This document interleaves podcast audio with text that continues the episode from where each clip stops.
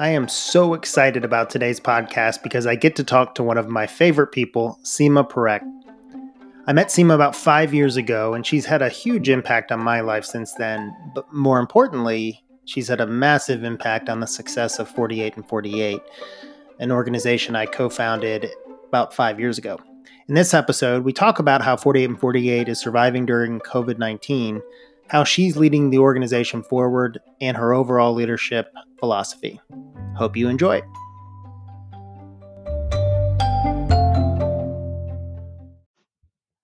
All right. I am very excited to have one of my good friends and a fellow leader with me on the podcast today, Seema Parekh. How you doing, Seema? Doing very well, Jeff. How are you? Great. Uh, could you start off by just telling everybody who you are and what you do? All right. So, my name is Seema Parekh. I am the executive in residence at 48 and 48, and I also work as the director of operations strategy and programs at IHG Hotels. Wow. What, what do both of those mean? What's what's an executive in residence for 48 and 48? So, the executive in residence at 48 and 48, I'm tasked with running the organization. So, basically, um, 4848's mission, as you know, is um, to mobilize technology and marketing volunteers to build websites for nonprofits. So we're giving back to the community. So my job is to run the day to day that allows the organization to hold these events. Yeah, and and I think you know if we if we wanted, we could easily change your title to executive director. I mean, you're essentially running the organization right now. Correct right? Okay, and then and then that long IHG title. What what does that mean? What do you actually do? So um, I joined IHG last year. My role specifically works in the operations department for the Americas, and I'm responsible for the larger programs and projects that impact the hotels. So my main goal is to drive efficiencies for IHG to manage and shepherd larger initiatives of the COO. Hmm. Sounds like a lot. It's a handful. Good. Keep me busy for sure. Well, one of the things I, I do want to chat with you about is, um, you know, how you do both of those things, how you manage your time. I find you to be very, very effective at that. Um, but first, let's let's talk about 48 and 48 and um, give a bit of an update on, you know, sort of how this year's been going. Um, certainly COVID affected us dramatically. Obviously, we're an event based organization. We put on hackathons, or at least until uh, COVID hit, pretty much all have been in person hackathons. Um, our some of our larger sponsors and donors were hit pretty hard by COVID. So, mid March, we had to let go of our only full time employee um, because we were hit so so hard. Uh, and that's when you really had a lot to start overseeing. But you pivoted our organization pretty quickly. Uh, can you talk about sort of the what led to thinking about virtual and then the test we did? Can you just kind of update on that? Sure. So um, doing on-site events was great. I think the networking component, having bringing a group of people together, has just always been fantastic. As COVID hit, we ended up in a situation where we could no longer meet together. But fortunately for 48 and 48, the service we provide can be done virtually. It can be done from anywhere. And we'd started discussing op- options on how we would make that happen going forward, even if we were doing them alongside our on site events. That how would we engage more people? How could we scale the organization, reach more volunteers, and then therefore reach more nonprofits, build more websites? What we found was um, through a little bit of testing that we could pivot our on site events into virtual, um, build teams with partners who are ready to bring their skill sets to the table just like they would at an on site event. But here, literally, because we are limited by COVID, be limited by teams of people getting together, it was easy to say, what if we did this remotely? How would that be different? We set up social platforms that allowed us to communicate. We used some that we had in place, and then we added a couple of new ones just to make sure that everyone was connected. And we were very successful. We did an internal pilot with two nonprofits just with 48 and 48 staff people to make sure our processes were still valid in place. We tweaked those as we went through our weekend. And then we took on a um, partnership, I say, with IBM, where they brought about 50 plus volunteers to the table. And we did the same thing coast to coast, uh, including a person in Germany, to build another set of websites. Again, a small test of sorts, but it was our first official virtual event. So a huge milestone for 4848. Mm-hmm. And it was uh, seven websites with that IBM event? It was seven websites, yes. Yeah. And I said this when we did the kickoff for that event um, on that Friday night, but um, it it is an incredibly impactful thing for us to be able to do virtual events because while obviously you and I both believe there's a future for physical in-person events for 48 and 48 we were always restricted by that location component of our mission and there were people who maybe live in suburbs or different states or cities we weren't going to go to that were never going to be able to participate. Um, we've done a, a, you know an event or two in london but it gets real hard to do international events uh, when you have to find a location and so forth. I, I, was telling the you know those 70 or so volunteers um, that you know this was a huge weekend for us to be able to pull off and prove to ourselves that we can go in this direction. So how do you think about the next call it 12 months where we have uncertainty around covid and quarantine and whatnot how do you think you know the next three six 12 months play out for 48 and 48 so the enthusiasm around our virtual event was incredible. I um, can't tell you how many emails I've received from participants that have said, When's the next event? And I literally am not done with this one. I'm still tying up all the loose ends, making sure we've grabbed our lessons learned properly on how we can improve.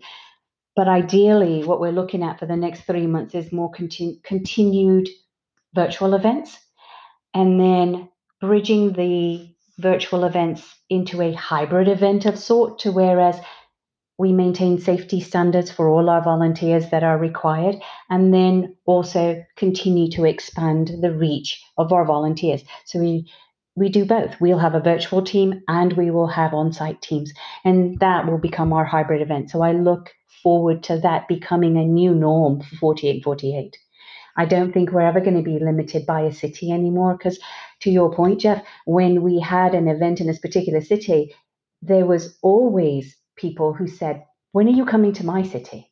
When are you coming to mine? And I didn't have a good answer. Now I can literally say, Hey, anytime. Can come anytime because we can do it virtually, right?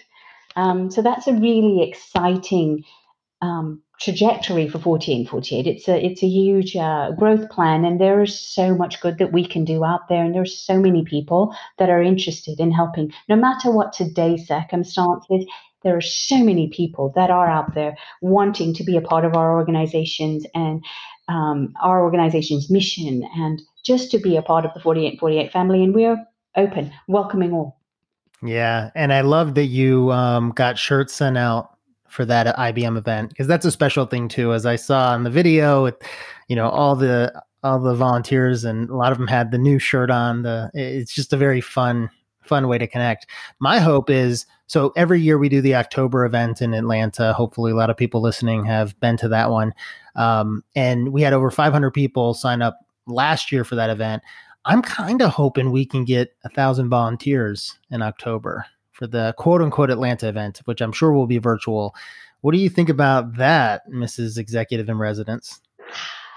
Goodness, a thousand. Um, it's a challenge, but then who am I to back down from a challenge? So if um, it's something that falls in place for us, we are blessed here in Atlanta, I think, with just an amazing group of volunteers and an amazing support system. Since we started here and that this is our home base, we have a fantastic opportunity to reach out to these organizations that have supported us previously who keep coming back year after year because they believe in what we're doing and they want to be a part of it. So if thousands are number, thousand, hey, maybe it's 2,000. I don't know. But wow, look at you. Hey, let's go. Let's go. I, I just don't think that, I think that we shouldn't limit ourselves. And um, every time we do an event, we learn something. Every time we do an event, we make progress. Every nonprofit that we help is addictive. Um, to each volunteer, um, and it's it'll come out also in a newsletter or a special bulletin newsletter that's coming out later on this month. Mm, we will speak to specifically our uh, 48 and 48 virtual event with IBM. Mm-hmm. And the positive comments, the optimism, and the support that we get around it is just fabulous. Yeah, uh, it's it's been really fun to see people still uh, get a lot out of these virtual events because I always thought that the in person made it so special, and you get you know so much time over a two day period with people you really bond, but that's been really neat. Remind me, how did how and when did you first get connected to 48? So I started the organization with Adam Walker in 2015. How did you get connected? So when you started the event, I was working with a company called BKV. I was the director of project management at BKV, and BKV was one of your early sponsors. Mm-hmm. So I remember one of the VPs coming into my office and said, Seema, we've decided to support 48 and 48. This is an organization, and I believe that your project management team or, and project managers would be fantastic help. Um, we should definitely build a team. We sent them a check, but we should also be able to support them with our graphic designers, our content people, and our project managers. So that's sort of how I was introduced to 48 and 48. And the first year, sent out a couple of project managers, and they were like, okay, this is really great. It's really fun, but they need more. They need a whole program structure. So they need you to come in and do this and build this. And so that's how I got introduced to 4848. And we built that foundation, the the project management foundation and program foundation. And then I ran the event in Atlanta and in New York that same year. So it was all it's kind of um, it was very quick. Mm-hmm. It was extremely exciting. Um, and I was fortunate enough to be in a position to whereas I could do this and um, not have to worry about something else dropping. Right. So for me, it was just, oh, a new thing to build. Let's go. Let's go. well, I'm so thankful that you said yes and got involved because you've been such an incredible uh, force to our growth and to our success. So um, it's been really, even though this has been a trying time, um, working with you over the last three or four months to really make sure the organization continues. And, um, you know, because we got, uh, we'll probably do 10% of the revenue of the, the funding that we did last year. I mean, and for an organization to take that kind of hit and continue on, um, I think it's pretty, pretty amazing. So I give you uh, the most credit for that and for keeping our head above water. Well, thank you. And um, I have to share that credit with our amazing volunteers. Um, I've put calls out to people who were who've worked with us previously, and then some that actually just kind of came to us organically looking at 4848 and said, I've seen what you've done. I want to be involved. I want to be included. What can I do? So we've been very fortunate to have a great group of volunteers that allows me to do my day job mm-hmm. and also then work with 4848. Some days were very, very long because they start really early with calls, you know, before eight o'clock in the morning. And then they end after eight or nine o'clock in the evening. But because we have a fantastic group of volunteers, everyone's flexible and they all show up, right? Um, and I'm a stickler for showing up on time for things and getting things done. So um, I think drawing those people to you and drawing people to the same cause, exciting them about what they're um, they're providing here is really what helps 48 and 48 grow. And I think that will continue our growth. That'll that'll continue to make us fabulous. Well, that's a great segue into the second thing I wanted to talk with you about um, around your leadership style. Um, you know, you've got a big job at IHG. You've got a big job with 48. You've got a family. Um, and I feel like you've done a really good job of, at least on the 48 side, delegating and finding volunteers who can step up, giving them uh, autonomy to make decisions. Can you talk sort of about your leadership style and what's been most effective for you running both of these things? So um, I think my leadership style, you know, doesn't necessarily have a tag. It's a hybrid of things that I've learned through my career for sure. Um, but when it comes to working with people, whether it be at 48 and 48 or at IHG, um, it's a question of finding those people that have the same drive and passion that you do. I'm incredibly passionate about 48 and 48. I don't think you could get rid of me if you tried. um, but um, I I look for that quality when I talk to people. And sometimes it's just a conversation and some little bell goes off in my head. And I'm like, yeah, this is the person that I want. It might take me two conversations to draw them in, but I'm going to draw them in because I know that they will become addicted to 4848. You know, it's just like that sample thing. Um, we have an understanding with the team in general. When I speak to anybody, it's like, you're being brought in here because you've got a skill set that I need. If I didn't need your skill set and I could do the job myself, I wouldn't need you. But obviously, I can't. I'm not the subject matter expert. And I'm a huge, huge proponent of experts in their fields. And I believe in people doing their jobs. There's always direction needed. I'm more than happy to provide my two cents. But at the end of the day, I rely on the expertise on my teams to bring the value that that they can bring. And I believe in that autonomy. I am not a micromanager at all. If you do it wrong, I'll tell you because I'm very straightforward like that, and I put it put that on the table with everybody. It's never my intention to be rude to anybody, and I think I do a pretty good job not being rude. But we all set um, milestones for ourselves. We should all reach those milestones. If we can't, we should just stand up and say, "Can't do this. Help mm-hmm. me." And I'm more than happy to help. And I feel like the people that we have on our team understand that, respect that. We have mutual respect for each other, and um, that moves us all forward together. You know, we're a very flat organization. Yeah, you, you you hit on something I think that's really important, which is this idea that finding people with both passion and drive is how you can really start to scale and build trust and delegate. Uh, obviously if you are in the trenches with someone that's one of the nice things about 48 and 48 is that an event happens well when they used to happen in person and you would be together and you'd see people under stress you'd see you know what they've got how excited they are about it and at the end of it you'd get a sense for do they have both of those things?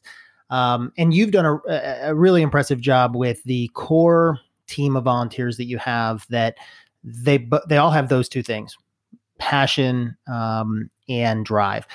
My question is eh, eh, is there any way to really get from somebody if if they have those things uh, outside of just putting in time with them and working? Like are there tips or tricks or things you ask or things you look for in first couple meetings that help you assess like this person's got it or doesn't? Or is it just you got to be in the trenches and, and really see? I think it's 50-50 jeff because half the time you know right off the bat it's easy right? And then if you don't know, then it's a matter of setting up a couple of tasks to see how those tasks are carried through. And if you feel like they're done adequately, you're good. And then you can find something to build on. If you're challenged with it, and then, and then different people, because different people work differently, you do have to get to what makes that person tick right? And that's additional conversations which can be had because I do one on one calls with just about everybody I work with. And then we do group calls. Um, I'm available to pretty much everybody most of the time, right? I, I do have a problem saying no, but it's okay because I feel like I can manage my no we get to a point where we can't, we'll have to rethink it. But it's really about communication and open communication. And if I'm doing something wrong, I challenge the teams to always say, if you see me doing something that's not quite right, you tell me because I'm going to do it to you. Right. So I think building that foundation is really important. And sometimes, yes, it's task by task that you have to go through, but then you real you have to evaluate is this going to be a good fit for that person as well as for me, right? Or is it a good fit for 48 and 48? Because the people are great regardless of whether or not they can complete a task. The people are great. Yeah. It's just a question of fit, right? And sometimes if we're not a fit, we should still be able to shake hands and, you know, go grab a drink somewhere, but it's just not going to work in this scenario. And I think sometimes we have to be the adult to recognize that and be able to give that message as kindly as possible. Yeah, and and I would say you have a a, a great skill in doing that. Um, your directness is also is also very kind and thoughtful, but you you're great about being able to say, all right, we just need to talk about this. Um, okay, so if people are listening and and you've inspired them the way that you've inspired me to get more involved with 48, if that's possible, um, what what what do you most need from volunteers right now, and and where would you point just anybody who's interested in getting involved? So by default, I would point everyone to the 4848 website. If you're interested in volunteering, please volunteer, um, sign up. If you know of a nonprofit that can use our services, sign up for that. If you know of a company and you want your company to be involved in 4848 because of the great things that we're doing, then let's talk about sponsorship. You can always reach me directly um, at 4848. You can also um, join any of our events, keep in track with our newsletters. We're always looking for volunteers. We're looking for WordPress people. We're looking for designers. We're looking for people who help with our marketing committee. Any of those skill sets, bring them on. We'll find a place for you for sure. That's right. All right. Well, thank you so much for the time, but more importantly, thank you for everything that you're doing for 48 and 48, for our community, for the world's nonprofits. Uh, I love working with you. Thanks for doing this. Same here, Jeff. Thank you.